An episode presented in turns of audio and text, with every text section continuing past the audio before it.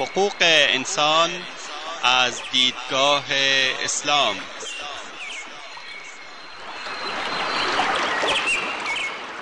يا أيها الناس إنا خلقناكم من ذكر وأنثى وجعلناكم وجعلناكم شعوبا وقبائل لتعارفوا إن أكرمكم عند الله أتقاكم إن الله عليم خبير. ای انسان ها ما شما را از مرد و زنی به نام آدم و هوا آفریده ایم و شما را قوم قوم و قبیله قبیله نموده ایم تا همدیگر را بشناسید. بیگمان گرامی ترین شما در نزد الله متقی ترین شماست. الله مسلما آگاه و با خبر است. تهیه و تقدیم اسحاق دبیری.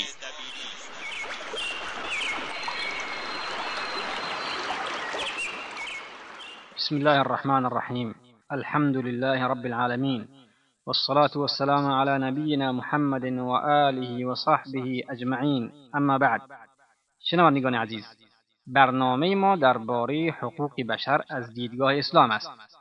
در حلقه قبلی درباره ظلم صحبت کردیم که اسلام از ظلم منع نموده است. در این حلقه آن را دنبال می‌کنیم.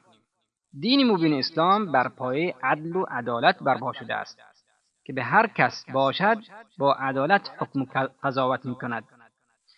از حقوق بنی آدم در دین اسلام عدل است که خداوند در حدیث قدسی به شدت از ظلم و ستم نهی فرموده است. خداوند در این حدیث میفرماید یا عبادی انی حرمت الظلم على نفسی و جعلته بینکم محرما فلا تظالموا. ای بندگان من ظلم و ستم را بر خود حرام نمودم و میان شما هم نیز آن را حرام دانستم. پس به همدیگر ظلم و ستم نکنید. خداوند سبحانه بدترین نوع ظلم را شرک دانسته است که میفرماید این الشرک لظلم عظیم. واقعا شرک ستم بزرگی است. خداوند در آیات بسیاری از ظلم و ستم برحذر داشته که من جمله این آیات است. خداوند میفرماید وما انا بظلام للعبید و من کمترین ستمی به بندگان نمی کنم و میفرماید وما الله یرید ظلما للعالمین. و خداوند هیچگاه ستمی برای جهانیان نمی‌خواهد. و میفرماید إن الله لا يظلم الناس شيئا ولكن الناس أنفسهم يظلمون خداوند هیچ به مردم ستم نمی کند بلکه این مردم هستند که با اختیار کفر و ترک ایمان به خیشتن ستم می نمایند و در آیه دیگری میفرماید این الله لا یظلم مثقال ذره. خداوند به کسی ذره ظلم روا نمی دارد و از اجر کسی نمی کهد. پس میفرماید من ظلم را میان شما بندگان هم حرام نمودم پس شما به همدیگر ستم نکنید. زیرا بدبختی بشر و کائنات همه از ظلم و ستم است. ظلم در دیانت این است که شرک آورند و ظلم در نفس به کشتن نارواست. ظلم در نسبت دادن خود به کسانی که به آنها نسبتی ندارد. ظلم در عرض و ناموس به دریدن ناموس دیگران و بهتان زدن به ایشان است که هرگاه به که ناموس مایه پدید آمده فرزند حرام باشد ظلم در نسب را هم شامل است.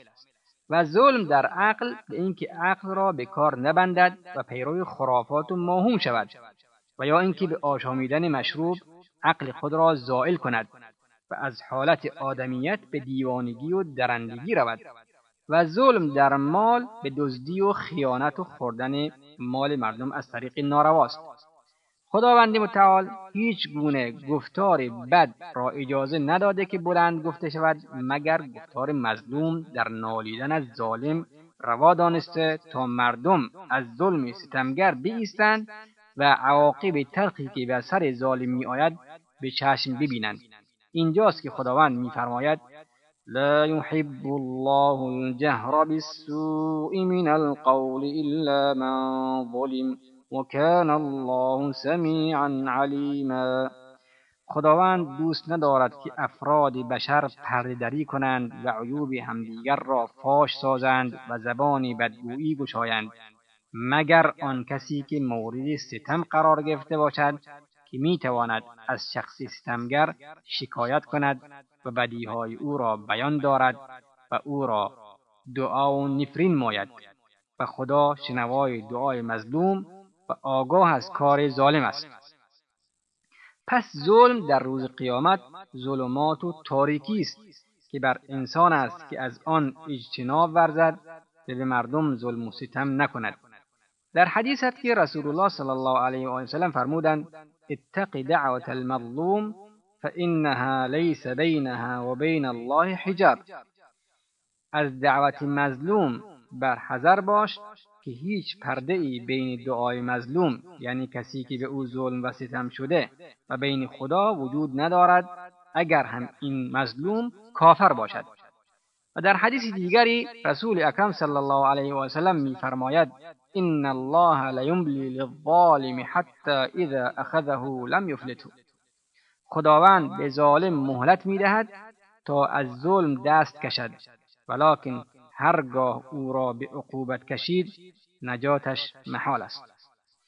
مسلمان به مسلمان ظلم نمی کند و او را تسلیم ظالمان نمی نماید. در این باره رسول الله صلی الله علیه و آله و سلم می فرماید المسلم اخو المسلم لا يظلمه ولا يسلمه ومن كان في حاجة أخيه كان الله في حاجته. ومن فرج عن مسلم كربة فرج الله عنه كربة من كربات يوم القيامة. ومن ستر مسلما ستره الله يوم القيامة. مسلمان برادر مسلمان است. بدین جهت به او ظلم نمی کند و او را تسلیم ظالم نمی نماید. هر کس در صدد برآورده ساختن نیاز برادر مسلمانش باشد خداوند در صدد رفع نیازهای او برمی آید. هر کس مشکلی برادر مسلمانش را برطرف سازد خداوند مشکلی از مشکلات روز قیامت او را برطرف خواهد کرد. و هر کس که عیب برادر مسلمانش را بپوشاند خداوند عیبهای او را در روز قیامت خواهد پوشاند. به برادرت چه ظالم باشد و چه مظلوم کمک کن. رسول اکرم صلی الله علیه و آله و سلم در این باره میفرماید انصر اخاك ظالما او مظلوما. قالوا يا رسول الله هذا ننصره مظلوما فكيف ننصره ظالما؟ قال تأخذ فوق يديه به برادرت چه ظالم باشد و چه مظلوم؟ کمک کن. اصحاب گفتند ای رسول خدا کمک به مظلوم روشن است ولی چگونه به ظالم؟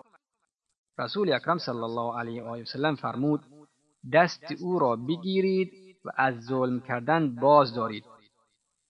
ظلم باعث تاریکی در روز قیامت می گردد رسول اکرم صلی الله علیه و سلم در این باره میفرماید الظلم ظلمات یوم القیامه ظلم باعث تاریکی های متعددی در روز قیامت می گردد اگر شخصی در حق کسی ظلم کرده باشد آیا لازم است هنگام عذرخواهی آن را بیان کند؟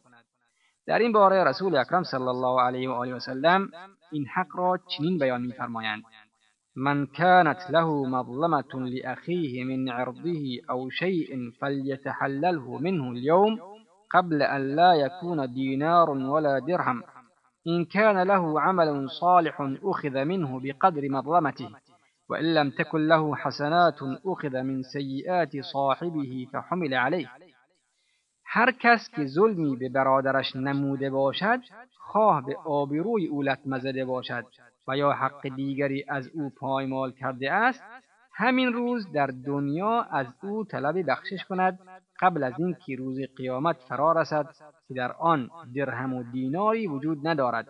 زیرا اگر اعمال نیکی داشته باشد در آن روز به اندازه ظلمی که نموده است از آنها کسر میگردد و اگر اعمال نیکی نداشته باشد گناهان مظلوم را به دوش ظالم می‌گذارند. همچنین اسلام از تصرف و غصب کردن زمین و گرفتن آن به زور چنین بیان می کند رسول اکرم صلی الله علیه و آله و سلم میفرماید من ظلم من الارض شیئا طوقه من سبع اراضین. هر کس زمین دیگری را به ناحق تصاحب کند آن زمین تا هفت طبق طوقی در گردن او می شود چون این حقی از حقوق اوست که نباید به آن تجاوز شود. حال هر کس خواهد باشد چه مسلمان و چه غیر مسلمان. و در حدیث دیگری رسول الله صلی الله علیه و آله و سلم میفرماید من اخذ من الارض شیئا بغیر حقه خسف به یوم القیامة الى سبع اراضین هر کس زمین دیگری را به ناحق تصرف کند روز قیامت در هفت زمین فرو برده می شود.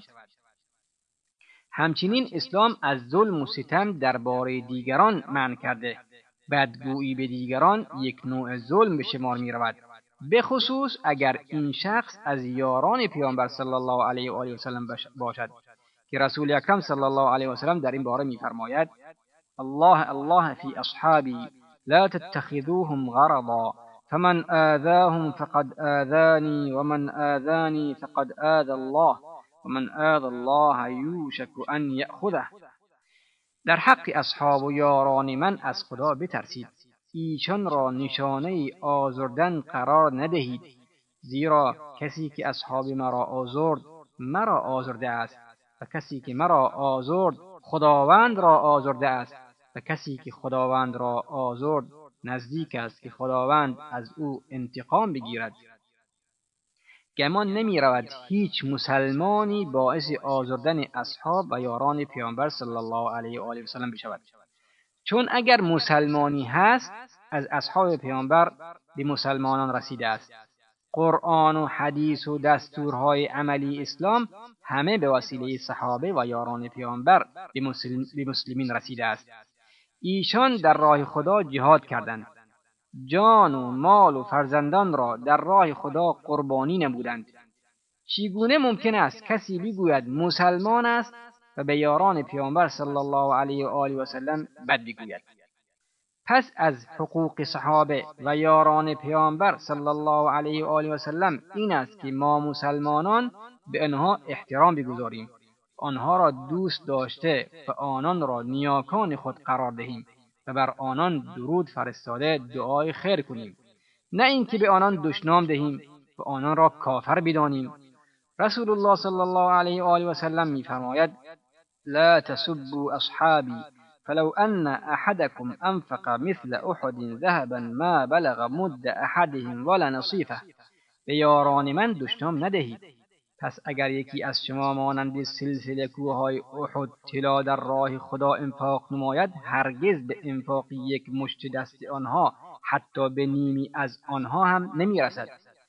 پس این حدیث دلالت می کند که هرگاه شخصی به یاران و صحابه پیامبر صلی الله علیه و آله و سلم بدگویی کند هم به صحابه و هم به خود ظلم نموده است. چون این صحابه بودند که دین اسلام را بدون هیچ گونه کم و زیادی به ما رسانیدند و با رسول خدا برای پیشبرد این دین جان خود را نثار آن کردند.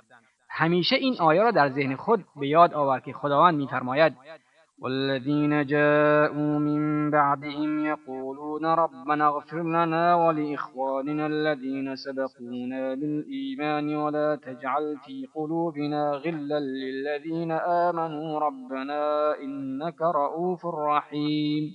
کسانی که پس از مهاجرین و انصار به دنیا می آیند می گویند پروردگارا ما را و برادران ما را که در ایمان آوردن بر ما پیشی گرفتهاند بیامرد و کینه ای نسبت به مؤمنان در دلهای ما جا مده. پروردگارا تو دارای رأفت و رحمتی فراوانی هستی. شنوندگان عزیز وقتی برنامه ما تا همین جا به پایانی رسد. تا هفته آینده شما را به خداوندی بزرگ می سپاریم والله أعلم وصلى الله على نبينا محمد وآله وصحبه وسلم والسلام عليكم ورحمة الله وبركاته